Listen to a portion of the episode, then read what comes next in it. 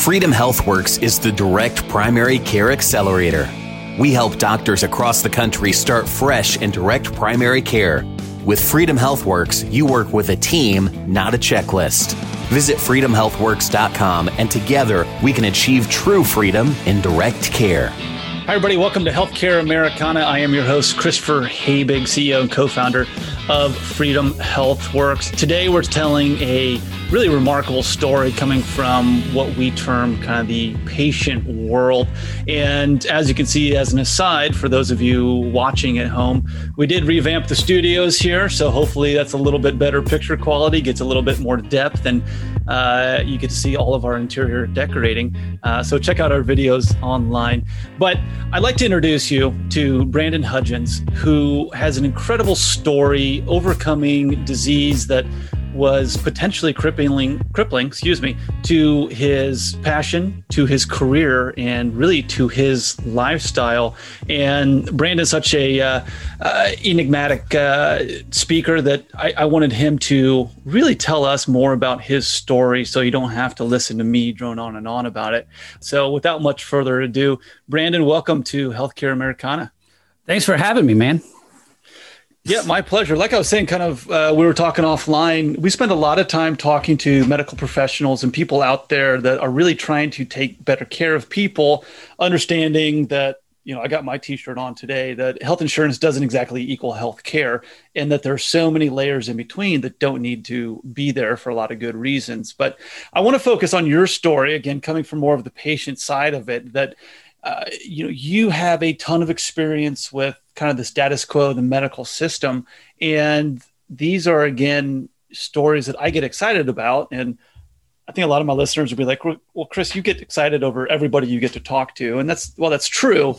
Hearing from people who have had those experiences in the healthcare system have overcome you know a potentially debilitating disease uh, is really inspiring and really you know motivating for a lot of people out there. So, give us a little bit of your background and what you're currently doing. Um, I know that uh, the the delay of the Summer Olympics last year kind of threw a, a wrench in your plan. So I'll let you take that and run with it.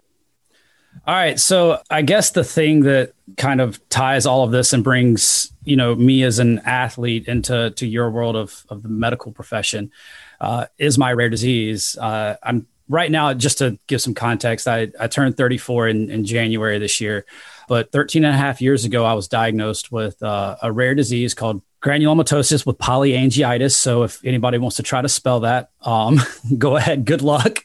Generally, if I'm in person, I'll ask somebody to try to spell it and give away something, but uh, nobody's actually won it right. Nobody's gotten it right yet. Off the, you are talking off, to a lot no of physicians out there, though. A lot of yeah. a lot of so, medical yeah. minds. So I'm sure some of them will be sending an email and yeah, saying, "Hey, what do I they'll, win?" They'll they'll be yeah. What do I win? Um, I'll give them a book. How about that? so I was diagnosed with granulomatosis with polyangiitis, which is GPA for short. Uh, it was formerly known when I was actually diagnosed in 2008. It was called uh, gran- uh, Wegener's granuloma tosis. Uh, but Alfred von Wegener, the guy that discovered the disease, was actually a Nazi doctor. So in 2012 or 2013, they actually pulled the his naming rights, and I guess rightfully so. Um, but it, yeah, 2012, 2013 is kind of when they were like, mm, I don't know that this guy should have this title anymore. So, but also there's in, in our world, like a lot of, uh, a lot of, there's 17 different vasculitises and a lot of them had names like that. And oftentimes you find yourself in, a, in an ER and you tell a doctor that you've got this rare disease and you say something, I've got Wegener's and it doesn't really tell them what the disease is.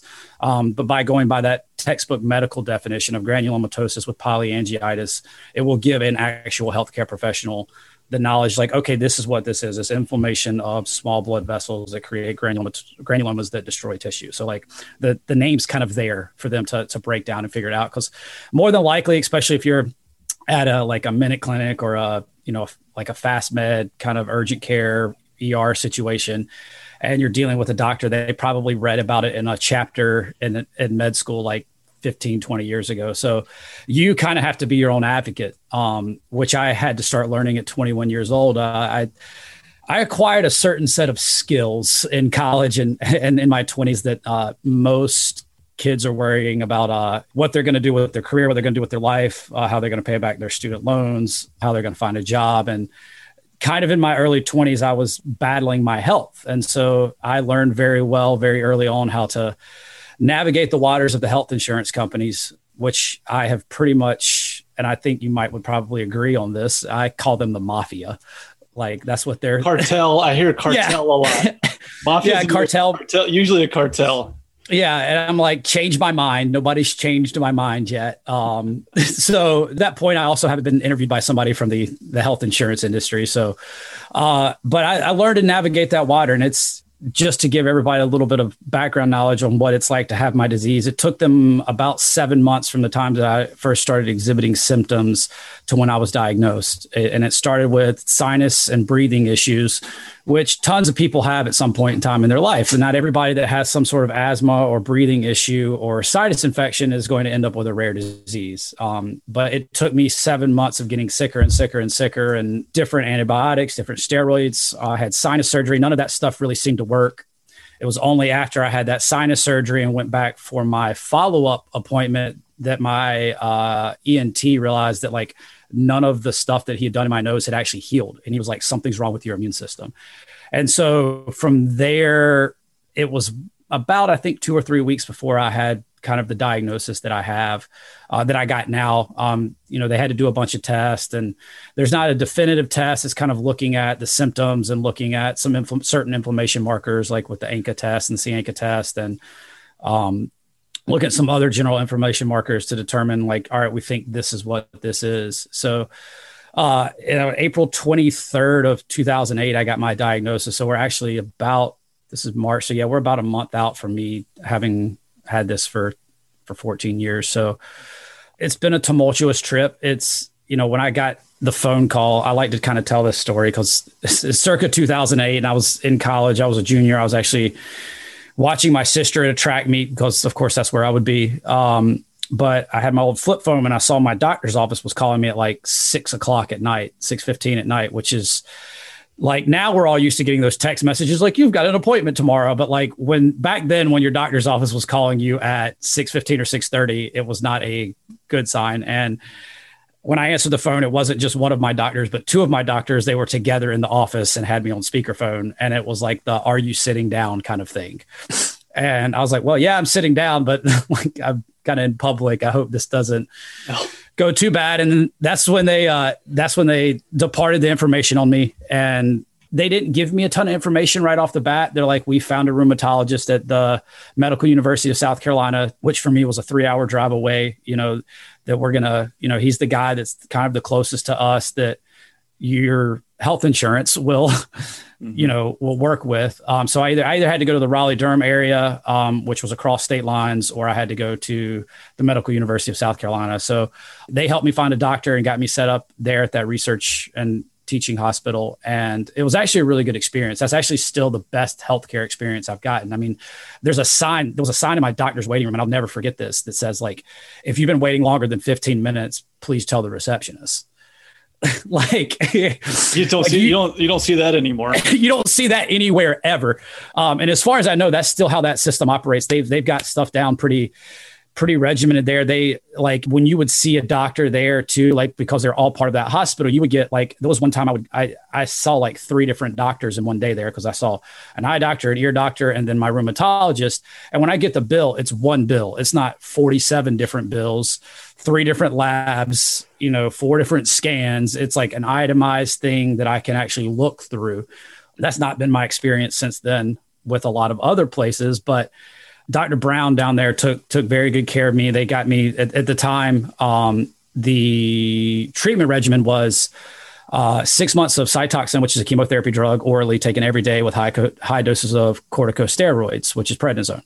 Um, uh, funny that we kind of talking about this type treatment right now because that treatment um, was developed in the late 1980s by a guy named Dr. Anthony Fauci. Uh, he was the first doctor uh, with his team of researchers that actually found uh, a treatment regimen that would put my disease into remission. Hmm. Because prior to that, um, it had about a 95% death rate one year after diagnosis. So, um, yeah. So obviously, I'm kind of Team Fauci. you yeah. know, I think he, he, certainly had some stumbles here recently, but um, that treatment was still the standard care of treatment up until about 2013 when we got an immunotherapy drug uh, called Rituxan. Um, and so I spent six months on on on the Cytoxan. I was able to get off that, finally get off of corticosteroids, and you know, during all this, running had been ripped away from me. I'd been a Division One level athlete um, at a small school in my in my hometown in Rock Hill, South Carolina, and I all I wanted to do was get back to running. And now I kind of had my, and this is probably a terrible person to look up to, but like I had my Lance Armstrong moment. I was like, I'm going to beat this thing. I'm going to I'm gonna get back out there. I'm gonna be better than I ever was. Um, I had been out for two years at that point, but I was like hell bent on getting back. And my doctors didn't tell me to that I couldn't come back. So I, of course, just put my nose to the grindstone. Um, I actually transferred universities. I was done with uh, undergrad school. Somehow I finished. I actually finished college during the middle of all this. You know, I'd had problems with you know because they'd given me a um, you know, they'd been giving me a bunch of Vicodin and stuff for pain. So I ended up with a little bit of a pill problem at one point because like they're just, you've got multiple doctors that are giving you a bunch of things and you don't really understand the dangers of what you're, you're doing. But like, I realized the thing that got me off that was like, it was affecting my running when I was trying to come back and I was like, I need to stop taking these. And so, because like with the, with the inflammation that I had, just sometimes even moving and walking, um, even though it affects primarily my upper respiratory tract and my kidneys, um, the general inflammation can make walking, sitting, standing, laying down, anything kind of extremely painful. So you're trying to mitigate pain. And so that stuff had been given to me. So, you know, I had a little, little problem with that my senior year of college. So that, my junior and senior year of college of undergrad is kind of just a black hole. mm. um, a lot going on personally, a lot going on, you know, as I was trying to navigate the waters of having a potentially rare and deadly disease and fighting that. But once I got on the other side of it and I realized I was going to be able to kind of exercise and run again, I was like, well, and I ran a mile for the first time without stopping. I was like, all right, I can, I can do this again. And so I went to graduate school at Appalachian State, studied exercise science, and the NCAA granted me two years to an extra year to finish my remaining two years of college, which is the magical sixth year. Um, so I was a, I was a, I was called grandpa on the team at App State because I was just the old guy. Sure. I had 24 the, years old. You got the double victory lap in there. Yeah, I got the double victory lap, but I did manage to get a double degree. So at least I was, you know, not completely wasting yeah, my time. Did, uh, do the Van yeah, Wilder I was, plan. yeah, I wasn't on the Van Wilder plan. Um, Although that did kind of, I remember trying to talk to a girl one time my last year there, and she's like, "Oh my god, you're so old," and she just like turned around and walked away from me. um, and I was like, "Okay, Ouch. next." Ouch. yeah, but yeah, so I, I finished graduate school and um, running. I was actually better than than I was before I got sick. I was able to qualify for the first round of the NCAA championships as far as an individual standpoint, um, from a team standpoint, we didn't lose a conference title while I was there. I helped us win six conference titles over those three years in cross country, indoor, and outdoor track. I was part of six championships while I was there. Um, so it was it was a fantastic experience. That's 2011. Um, the time that I ran in 2011 at the end of the year in the 1500, which is the metric mile, which is what they run at the Olympics and stuff and the Olympic trials was about two seconds away from qualifying for the Olympic trials. And I was like, well, I got to go for this. And so, um, with not really any support, I got a job at a, um, at a bed and breakfast in, in Boone, North Carolina, where Appalachian State's at, um, with a buddy of mine that was part of a professional training group up there. He helped me get a job, and I was kind of training alongside them for a bit. And my assistant coach from Appalachian State, James Snyder, started coaching me as soon as I graduated. And made a trip to Boulder, Colorado, trying to like chase this dream, and uh, ended up back at home, broke on my parents' couch. Uh, lived back home for about six months and trying to lead up to the Olympic trials in 2012, and I had my first relapse. Let me stop there. Let, us make sure we can catch our breath because you went yeah. for you know four years of your life living with a yeah. very deadly disease. You said 95% fatality rate within the first year before you know some yeah. of the advanced treatments came along here and here you are you know current day 13 14 years later still doing well so i mean that just that in and of itself of having a 5% survival rate graduating college, um, even though you might not remember some of your 300 and 400 level courses, battling addiction nope. from opiates, uh, and then getting back into it, you know, having a successful um, remaining collegiate career in and of itself, admirable as hell. Like, kudos to you. That's that's incredible. What are the odds of, of somebody being able to do that? So I just want to make sure that we we pause right there so that you know everybody can kind of say, well, wow, this this is a story about overcoming such odds and such adversity in and of itself. But it sounds like you're gearing us up to, you know, kind of the, the double fall here. And so you get back from the Boulder, Colorado, you get back, you didn't make the US team in, in 2012. Um, nope. So you're back home. Didn't even make the Olympic trials. I didn't even like get the chance to go try to try. so there goes there goes a childhood dream. You know, something you dreamed about. yeah. Were, oh yeah. Uh, uh, you know, first started running competitively. What is that like from a mental standpoint to miss out? Come so close come two three seconds away from getting a chance to go compete with this nation's best runners and then missing it coming so close and then knowing that i can do this but now you have to wait four years. What the hell am i going to do in the next four years? And then oh by the way you have this potentially deadly disease that you're still battling I started experiencing a lot of mental health issues in that 2012, 2013 time. I mean, I'm a super type A personality. Um, obviously very driven as we've kind of found out through the the last few minutes of me barreling through the early parts of this story um, that can also be a double-edged sword and that definitely happened and uh, in 2012 i had my first panic attack I didn't know it was a panic attack, but I actually completely, I was at my parents' house and I completely broke down. And I was like, I can't keep training like this and not knowing what's going to happen with my health. This is just such a, it was such a, a monumental letdown for me. Like I literally was taking, ripping posters off the walls and throwing all of my running stuff in the garbage can at my parents' house, like outside. And of course, my mom's in tears. My dad's going, and my dad was my high school coach. So, like, he's been part of this journey with me. And, you know, I mean, still to this day, my, you know, my dad, like, when I have a good workout, I'll call him and tell him. So, like, they're, they've been a, my family's been a very, very integral part of this story. And here I am just like, canning it all away. Now, luckily, my mom, of course, pulled everything out of the trash. but, um, but yeah, that's when the mental health stuff really, really kind of started for me. And I didn't, I didn't know what I was experiencing, but I, at that stage, that like white knuckling life and trying to just like bear down and get through it kind of started turning into this roller coaster of extreme highs and extreme lows. And that would honestly, really go on for another year, year and a half before I was actually diagnosed with anxiety, depression, and panic attacks. Um, and when I had another panic attack in 2013, I had moved back to Boone and I was working. And 2012, 2013 was kind of on and off again with with my health and trying to get things into remission. And that's when Rituxan, which is the immunotherapy drug, came into came into play. And after going through some early treatments and stuff not looking particularly great and your doctor's looking at you being like I, if this doesn't work we don't know what to do.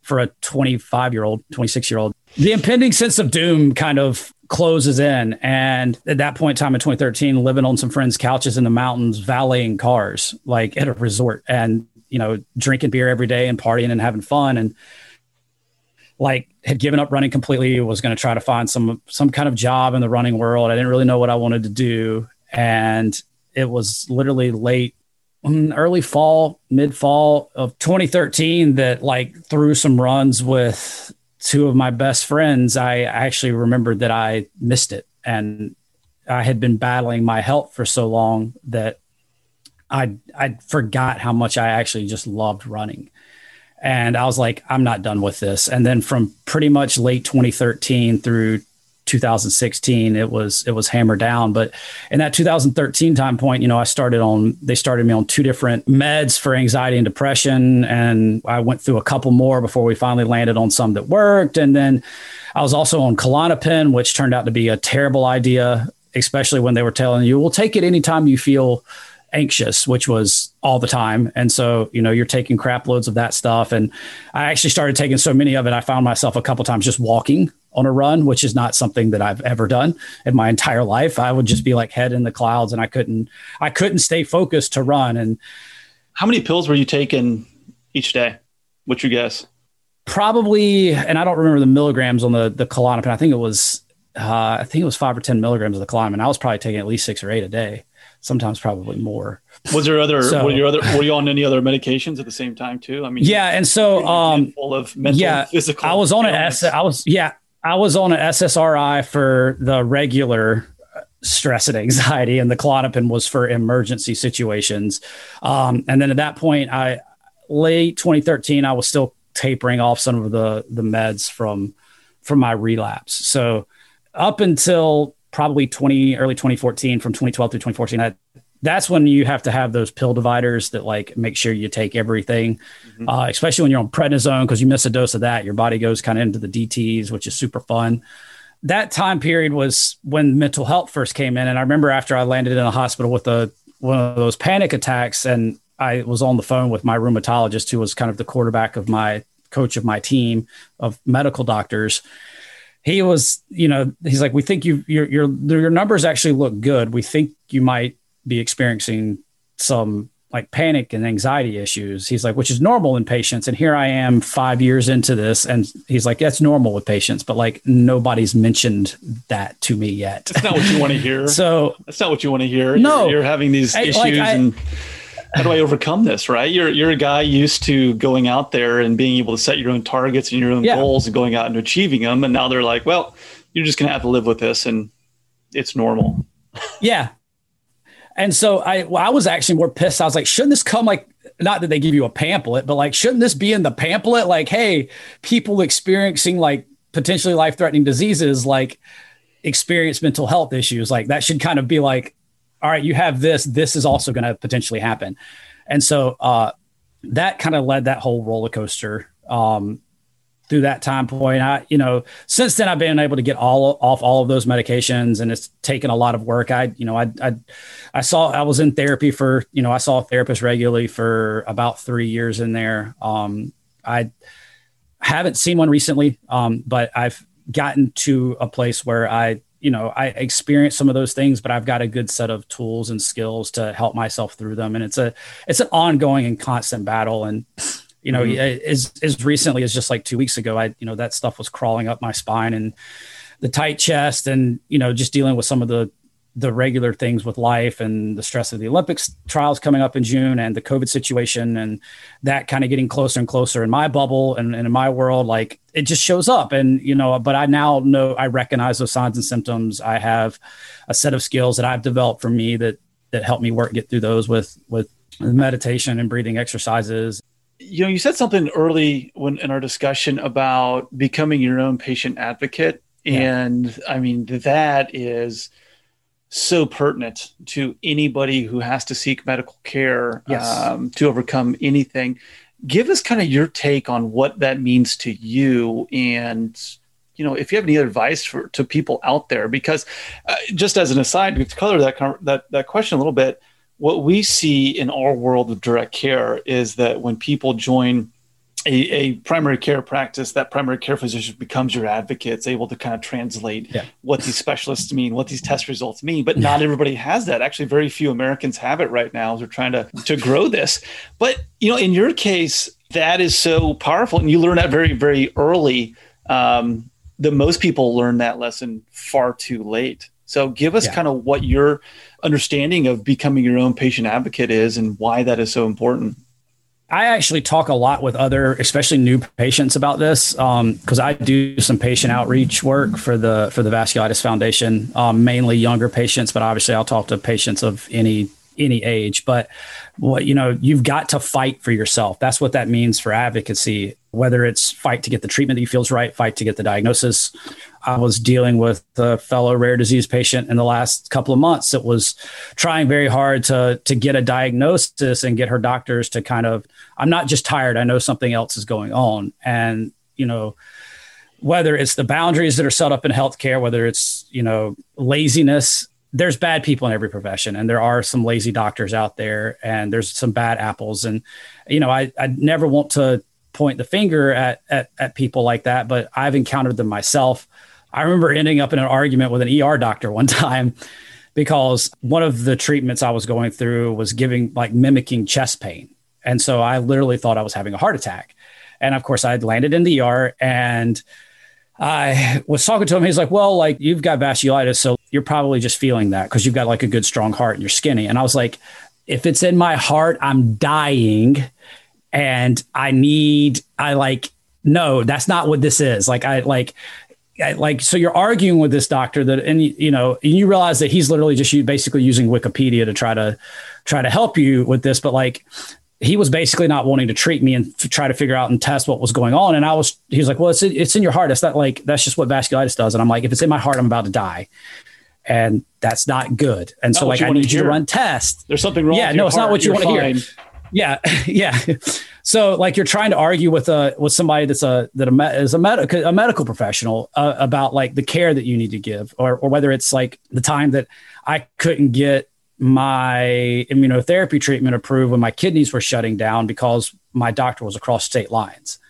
And I'm on the phone with not just health insurance companies but also the company that makes the medication that I take and at the time, I was literally on that company's website as a success story and I could not get their treatment. And I nearly lost my kidneys because of it. And I'm talking with a lady on the phone and I'm like, Do you understand the absurdity of this situation, ma'am? And she's like, Well, just because of that, like, and you know, she's giving you the lawyer ass, you know, the legalese, uh, like, sign the release answer. Form, and I was like, your image. Yeah, I, I understand that, but I need you to be a freaking human and understand, like, do you not understand the absurdity of this situation? Like, I need this, I can't get it, and my kidneys are shutting down. And if my kidneys shut down, I don't know if and when I'd be able to get a transplant. And if I can't get that, I'm going to die. And so you like you're you're arguing with these people, and I say this a lot to anybody that I've had to deal with. It's not that you can't do it; it's that you won't do it, and those are two very different things. Mm-hmm. Because they put these things up in the way to say that, oh no, we can't do that. I'm like, no, no, no, no, no, no, no, no, no, no. It's not that you can't; it's that you won't. Mm-hmm. It's not that you won't, you can't let me speak to my doctor. It's that you won't. It's not that you can't approve this. It's that you won't approve it. And those are two very, very different things. So you have to fight for those things. And finally, you know, literally, I had to basically find that situation. I had to have my doctor find another doctor that could just write a prescription for me, like in my own state, because you know the mafia wouldn't approve my care for an on label for like just because it was across state lines. So so yeah, that's what you have to do. You have to fight for that stuff, and it's it's you know I've I've certainly there's been some times I've lost my cool for for sure, especially as somebody that's a little bit type A and hot headed, and then when you're dealing with seemingly life or death situations. Uh, I, you know, luckily I've never gotten to one of those like John Q moments where I've walked in with the gun in any place, but like you like start to understand why he got to that place. Um, and hopefully it never comes to that but no, no. I, I, totally i totally no i i, I joke but uh, yeah it, it, it is just frustrating because people like you said just be a human being. And yeah. i think that's one of the biggest things missing from this healthcare industry uh, as we call it. And you know you use the term mafia we like to call them the insurance cartel. You're just a, a piece of paper to them. Your numbers on a paper. Even yeah. that. And then you know you get to the hospital systems and you know, I, I always say this that this country has the best medical professionals out of anywhere in the world from our training system. And, you know, there's a reason why only the best and brightest are going into medicine and able to come out the other side of it. But even they're being treated like absolute dog shit, pardon my language. But, oh. um, you know, t- and then that just passes down to the patient. So, mm-hmm. and a lot of the physicians we talk to say, look, Chris, I just don't have time to spend with my patients to answer their questions and to walk them through this. Or you know god forbid we actually sit down and research something and find the best path to care that we possibly can. Has that been something that you have experienced too? You know this this four letter word that is time spent with medical professionals? Yeah. And you know obviously i'm and i could be wrong but like the average doctor spends less than seven minutes with a patient in the room. Mm-hmm. it's about that and, yeah yeah, it's it's roughly about that number. I haven't checked on it in probably a year or two, but I doubt it's changed much. Um, and when you think in my case that like a doctor is trying to, he's picking up my chart before he walks into my room, like now granted, and I like I have some wonderful, amazing doctors, and, and there's two of them in particular that I really like, or three of them in particular that I really owe my life to, mm-hmm. um, because of their willingness to push boundaries, because their willingness to be curious and take me at my word when stuff was going wrong. Um, they're amazing people that I like. I honest, honestly might not would be here if I didn't have them on my team. Mm-hmm. And luckily enough for them that my because of how bad a lot of my stuff got, like when they're picking up my chart, it's not like, oh, I kind of remember this person. It's like I had a lot of them cell phone numbers. I had their email addresses. So like it got to that point with them. But certainly some of my other doctors that I've that I've been involved with over the years, it's like you walk in and you're just you're you're a you're a number on an assembly line. Like you're just they're they coming pick up in. the chart. Like, oh, that's the things, first time. The yeah. first time they talk to yeah. you is like, okay, Mister yeah, six uh, months uh, Mr. Hodgkins, Mister uh, Hudgens, yeah. yeah, yeah, yeah, yeah, and they're yeah, and they they come in and they're like, so tell me how it's going, and it's like, didn't I just do this with the nurse? Like, why am I like why am I regurgitating the same information over and over again? But mm so certainly I've had that experience a lot. Um, luckily, once I kind of found my core team of doctors of like real, like my ENT, um, my rheumatologist, and then my my kidney doctor, those three guys, like I've got their direct contact information, and they've been involved enough in my care that like they can spend more time with me and mm-hmm. they've been it's like if i say hey i've got stuff going on i need to get in like i can shoot them a message and they're like come today at 1230 like I don't have to deal with the receptionist. I don't have to deal with like the nurse's assistant or, or anybody. Like I could, I have direct access to them to, to get in when I need to. Cause they know if I'm coming in, it's because like shit's at the fan.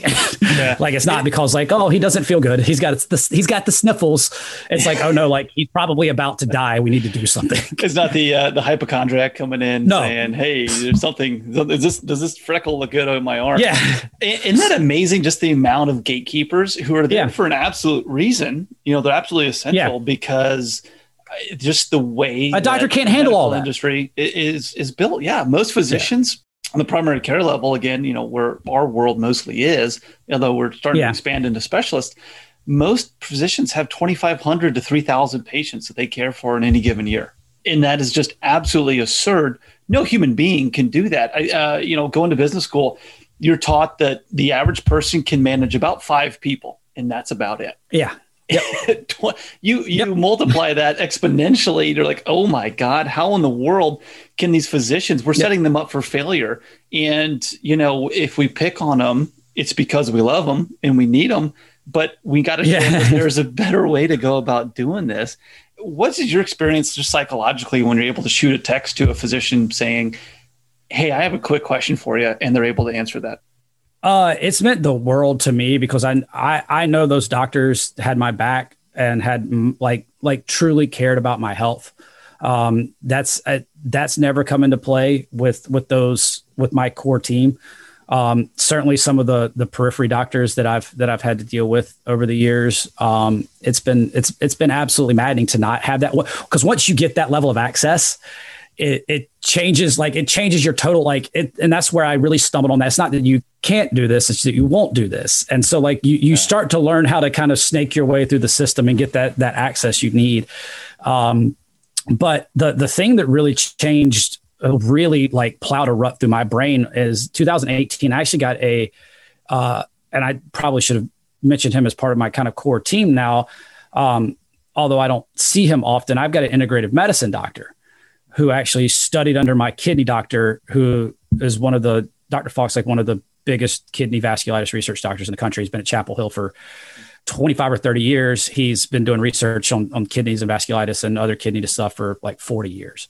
Um, but that integrative medicine doctor got frustrated with the healthcare system after going through school and stuff and doing his residency and decided to actually open an integrative clinic. And so um, I actually have an integrative medicine doctor. And when I went and sat down with Dr. Pendergraph, I was literally sitting in the waiting room filling out the the rudimentary charts that we all or the paperwork that we've all filled out 4,000 times that somehow in 2021 we haven't found a way to streamline that information yet.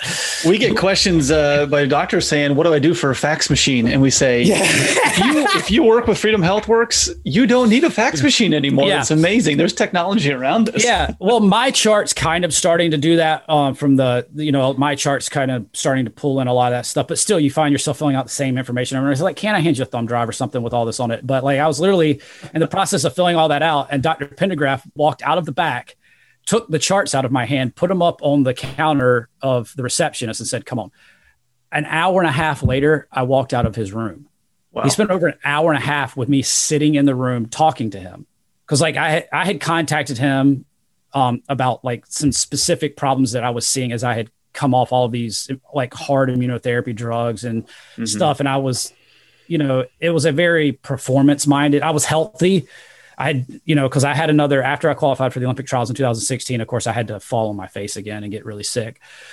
Um, and so 17 and 18 were really, really about me getting my health back under control, um, so I could take another shot at this. And I had some very specific questions. It weren't wasn't life or death stuff, but like I was having some problems with certain numbers not wanting to kind of return to the regular things. And I sent sent him a quick message because I had actually met him at uh, one of the international vasculitis symposiums and found out he was like 45 minutes from my house. And so I was like excited. Kind of meant to be.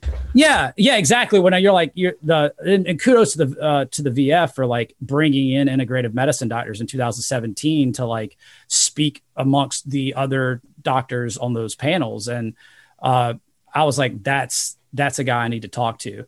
And so he he took me on, and it was very much just he he's like he basically did kind of what we're doing. He just like took the chart and said, like he's like, I read about you before you came in, but I want to hear it from you. Just tell me everything. And he's like, don't worry about the time. Just tell me everything. And so we went through everything. We went through all this stuff that I've that I've been with you, and because like he recognizes that like so like some so much of the problems too of of healthcare is is like it's fragmented, right? I've got all these different doctors some of them, and I luckily I haven't had this trouble, but like I, there's a lot of other patients that have literally doctors fighting over what's the proper care. And the patient gets stuck in the middle and they're mad. The other doctor's mad because they think this is right. They they think this is right. And so you get or you get like and I've seen this happen too many times, you get a patient that's in rural America that doesn't have a specialist near them. And so they travel somewhere like you know the Mayo Clinic or like Penn or uh, Cleveland Clinic to get you know care from one of those doctors. And then they those doctors then like pass on the information to the local person. And that local person's like nah like i you know i've never dealt with this disease but like i think this is better because i don't like that.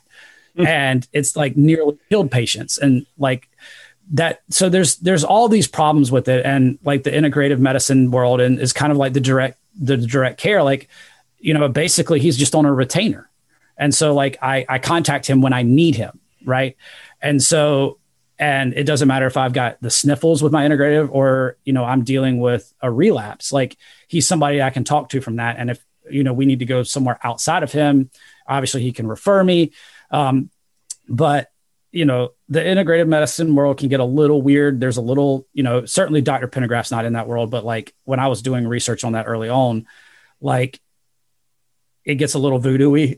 like you can get people rubbing crystals and and I'm like, mm, no, I need some medicine. But like, so you kind of have to, you know, be careful with with with some of those practices. But you know, it it it changed a lot about how I thought about the system because this, you know, I was like, here's somebody that's seeing six, seven, eight patients a day instead of like 50 or 60 in a day right? And he keeps, you know, you get that like when you schedule an appointment with him, you get an hour, you get an hour scheduled, and then they're like, he doesn't have somebody after you.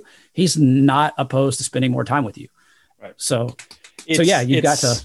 It's turning patients back into people again, and yeah, something I love, and, and it just underscores how important that, you know, some people scoff at the term, you know, doctor-patient relationship, and just how important that is, because, you know, that's not something that's tangible. If people are like, well, I want my doctor-patient relationship to be write me a prescription anytime I need it. No, no, no. That's not what we're talking about here. It really goes back to what we're talking about, about that magic four letter word of time yeah. and just having a conversation because it, it a lot of people get stressed, and I think a lot of that white coat syndrome comes from the fact that people only have seven minutes. And so they're trying to think of every question that they possibly have and everything that's wrong with me.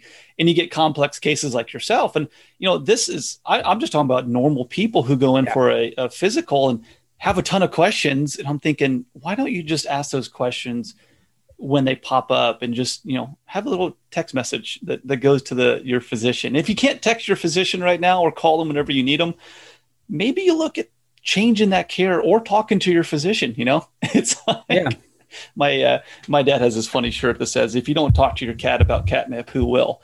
And i'm kind of saying i'm kind of saying you know if you don't talk to your doctor about the the absolute inefficiencies of their care model who will? Because they need to hear it from patients on that ground level support. But i want to focus now. So you've had an incredible story. Uh, the the 2010s um, were kind of a roller coaster up and down, and yeah. you kind of had that uh, uh, kind of double dip of of back in the depths, and you got to pick yourself back up. So pull yourself out with your bootstraps.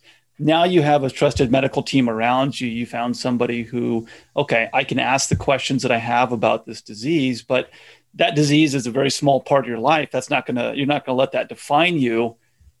Tell us about your kind of redemption story here, getting back and circling the 2020 uh, Olympic trials on your calendar? Yeah. So as awesome as it was to qualify for the Olympic trials in 2016, uh, I didn't handle it very well. Um, I was still very much white knuckling life. And when I got to, the, to Eugene, Oregon, and stood on the starting line for the there's you got it to to make the team. They take they take 30 people in my event to Olympic trials, and over three different rounds, they narrow it down to basically the the three that cross the finish line in the final. Um, I didn't make the final. I made the semifinal, and I I knew with my talent level and the shape that I'd found myself in, I deserved to at least be in the final, which was the final twelve people that were vying for that those three spots.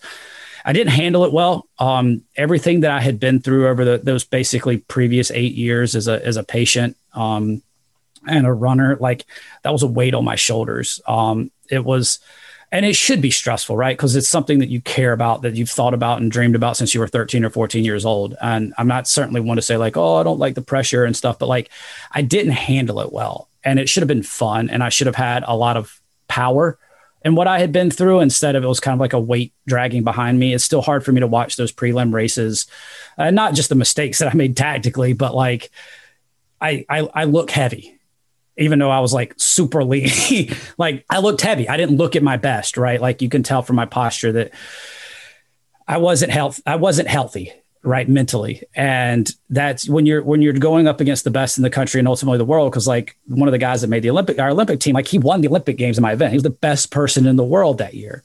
And so when you're going against those type people and you know, and not to disparage my competitors, but like none of them have gone through what I have, and that should be empowering.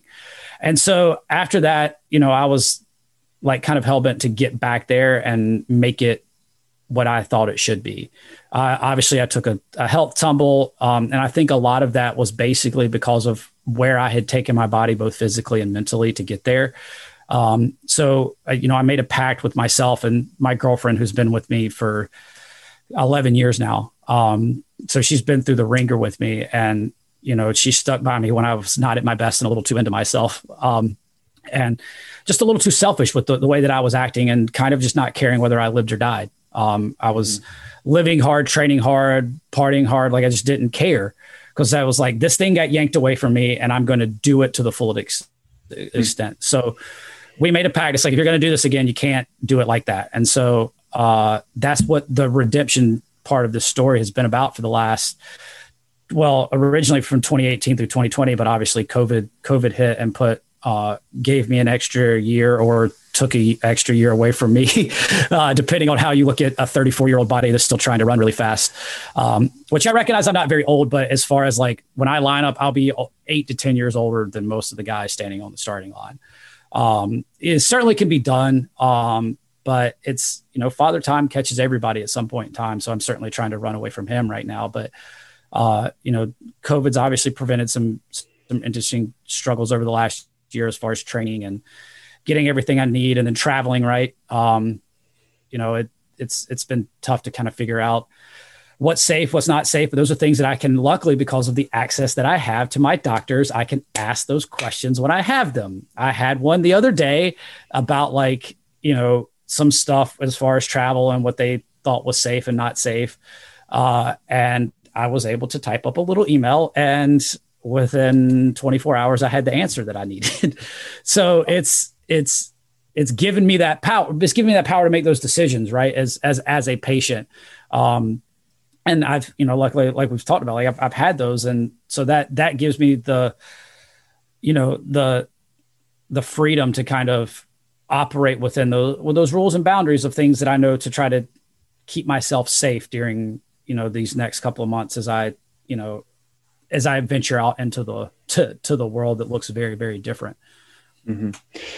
I love that you use the word freedom. You know, I didn't, I didn't, uh, you're not getting paid to, you know, give us a little plug right there, but you know, that's why we named our company that, right. And, and that's why, that's why we said this is like, there's one word that almost every conversation that I have and our team has with doctors and patients and, and people who've used the system is just like, I, I feel so constrained. I feel lost or I feel abandoned going through the status quo in the system.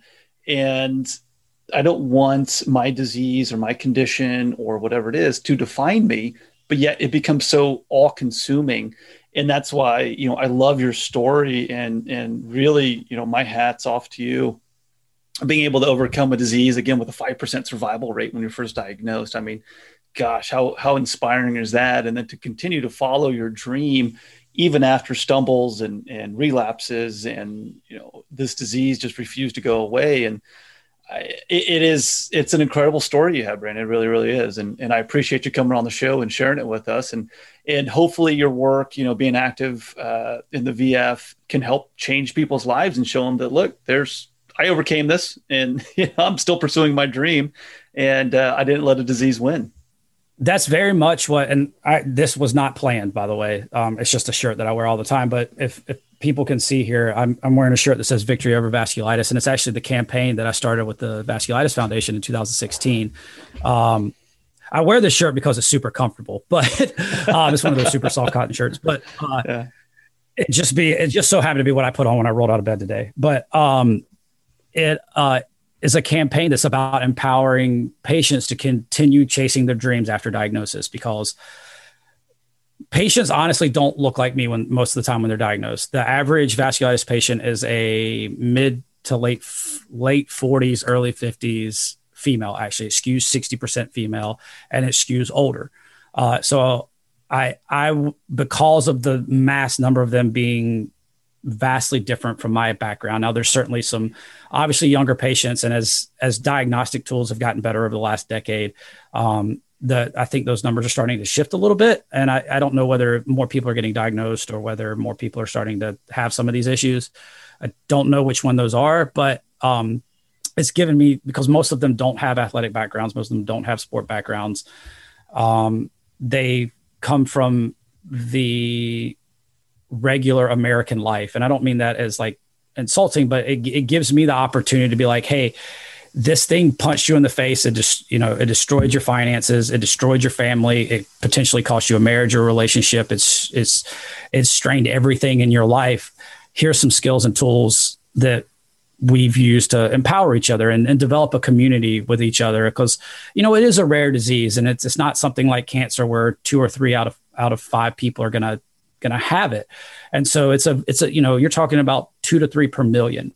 And so it's, it's uh, kind of about finding each other and developing a sense of community. And you know, over the last four years, I've I've developed a, a close group group of fellow young adult patients that are all roughly late twenties, early thirties, all got diagnosed in our teens or early twenties, and we really lean on each other a lot when stuff's going bad because like i can say i can say to them man i'm really down and really down in the dumps this is bad like i don't feel good or you know, and they're not going to be like, don't talk to me about that. Like, don't be a Debbie Downer. Like, it's, so it's about developing that sense of community when you can talk to somebody legitimately about the things going on, either mentally or physically with your body, and then be understanding and, caring. Is and like you've talked about, like treating you like a human, and that's developing that community has been like one of the biggest like achievements I think in my in my life and, and pulling some people together that really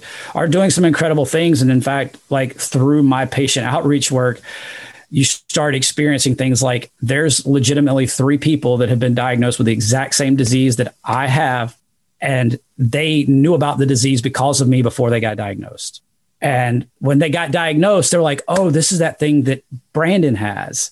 And so they immediately had a group of people to plug into. And that was really, really powerful when that when those things happened and came about, it was like, you won't believe just what happened to me. And so, or, you know, one of them I was talking to kind of in the lead up to some of it. And I was like, you know, that sounds like what I have. And certainly you don't want to, I'm not a doctor, you know, I can't diagnose anybody, but like, you know, you need to chase this.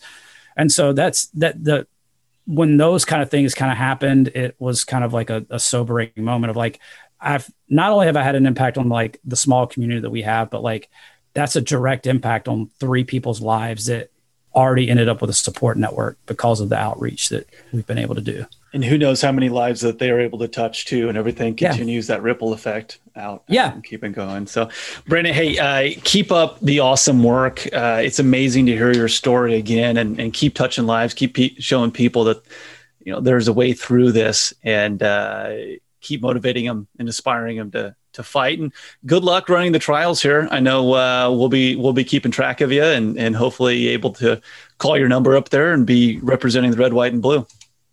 That would be awesome. I, I thank you so much, Chris, for for taking the time to chat with me today and giving a voice to to patients and to doctors that are super frustrated with this system. I, I, think that's my biggest frustration with the healthcare industry as a whole is that people aren't having the right conversations. And uh, kudos to you and, and, and your team and what y'all are doing to try to make a real impact and, and force those conversations to, to be had and provide some opportunities for people to get the care that they need, man. I appreciate that. I appreciate that. And, you know, telling these stories is, it shows people that they're not alone and um, nobody operates in a silo. And so there's a huge undercurrent of demand from people who want better care, who want to experience absolute, you know, a, a different way to access medical care. And there's a lot of physicians out there who realize that they need to take time with physicians. They want to care for people like they know how, like they're no, they're trained. So we'll keep uh, we'll keep fighting on our end. You keep fighting on your end. All right. Absolutely, man. Thank you so much. That's going to do it for this episode of Healthcare Americana. Once again, I'm your host, Christopher Habig. To check out all of our episodes, visit healthcareamericana.com. And to learn more about direct care, visit freedomhealthworks.com. Thanks for listening.